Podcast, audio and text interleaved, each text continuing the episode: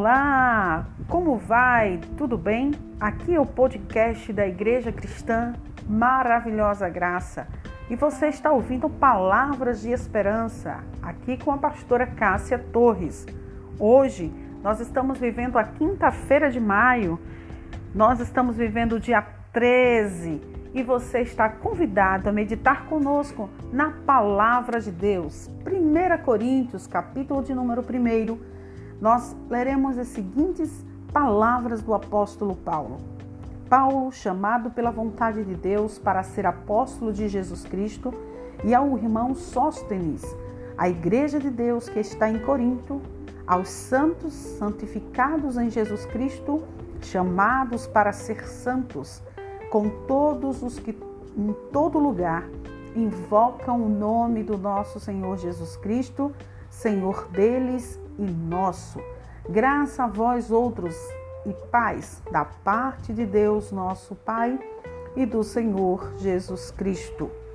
Aqui nós vemos uma saudação do apóstolo Paulo à igreja que está em Coríntios. E aí ele dirige-se a essa igreja chamando de igreja de Deus. E ele diz que essa igreja tem algo especial, porque ele diz que ela é chamada para fora. É uma igreja de santos, uma igreja que foi chamada e amada na pessoa do Senhor Jesus Cristo. Reconhecemos um Deus que sempre tentou e sempre continua tentando nos distanciar do mundo. É evidente que Deus continua num processo de santificação da sua igreja para cumprir o seu fiel propósito que é santificar-nos para o cumprimento da sua ideia. Algo impressionante nesse texto é quando o apóstolo diz que o Senhor nos dá o direito de sermos santos e sermos santos em toda parte do mundo, como Igreja de Deus, porque invocamos o nome do Senhor Jesus. Aqui em, no Evangelho de Mateus, no capítulo 18, você vai encontrar a seguinte informação: Jesus diz: Em verdade vos digo que tudo o que ligares na terra será ligado no céu, e tudo o que desligares na terra será desligado nos céus. Jesus então informa que existe uma autoridade dada à igreja através daquilo que chamamos de corpo corpo unido, corpo forte, que seria a casa de Deus, dita pelo apóstolo Paulo.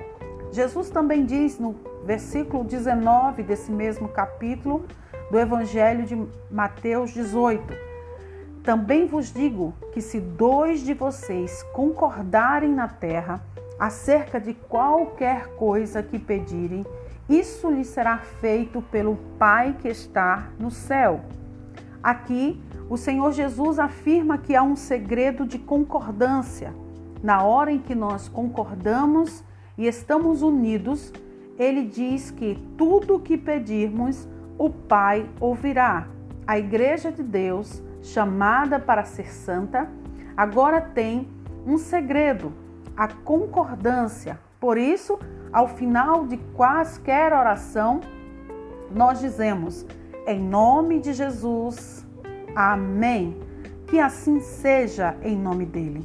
E no versículo 20 desse mesmo capítulo, do Evangelho de Mateus, capítulo 18, o Senhor Jesus mesmo afirma: Porque onde estiver dois ou três reunidos em meu nome, aí eu estarei no meio deles.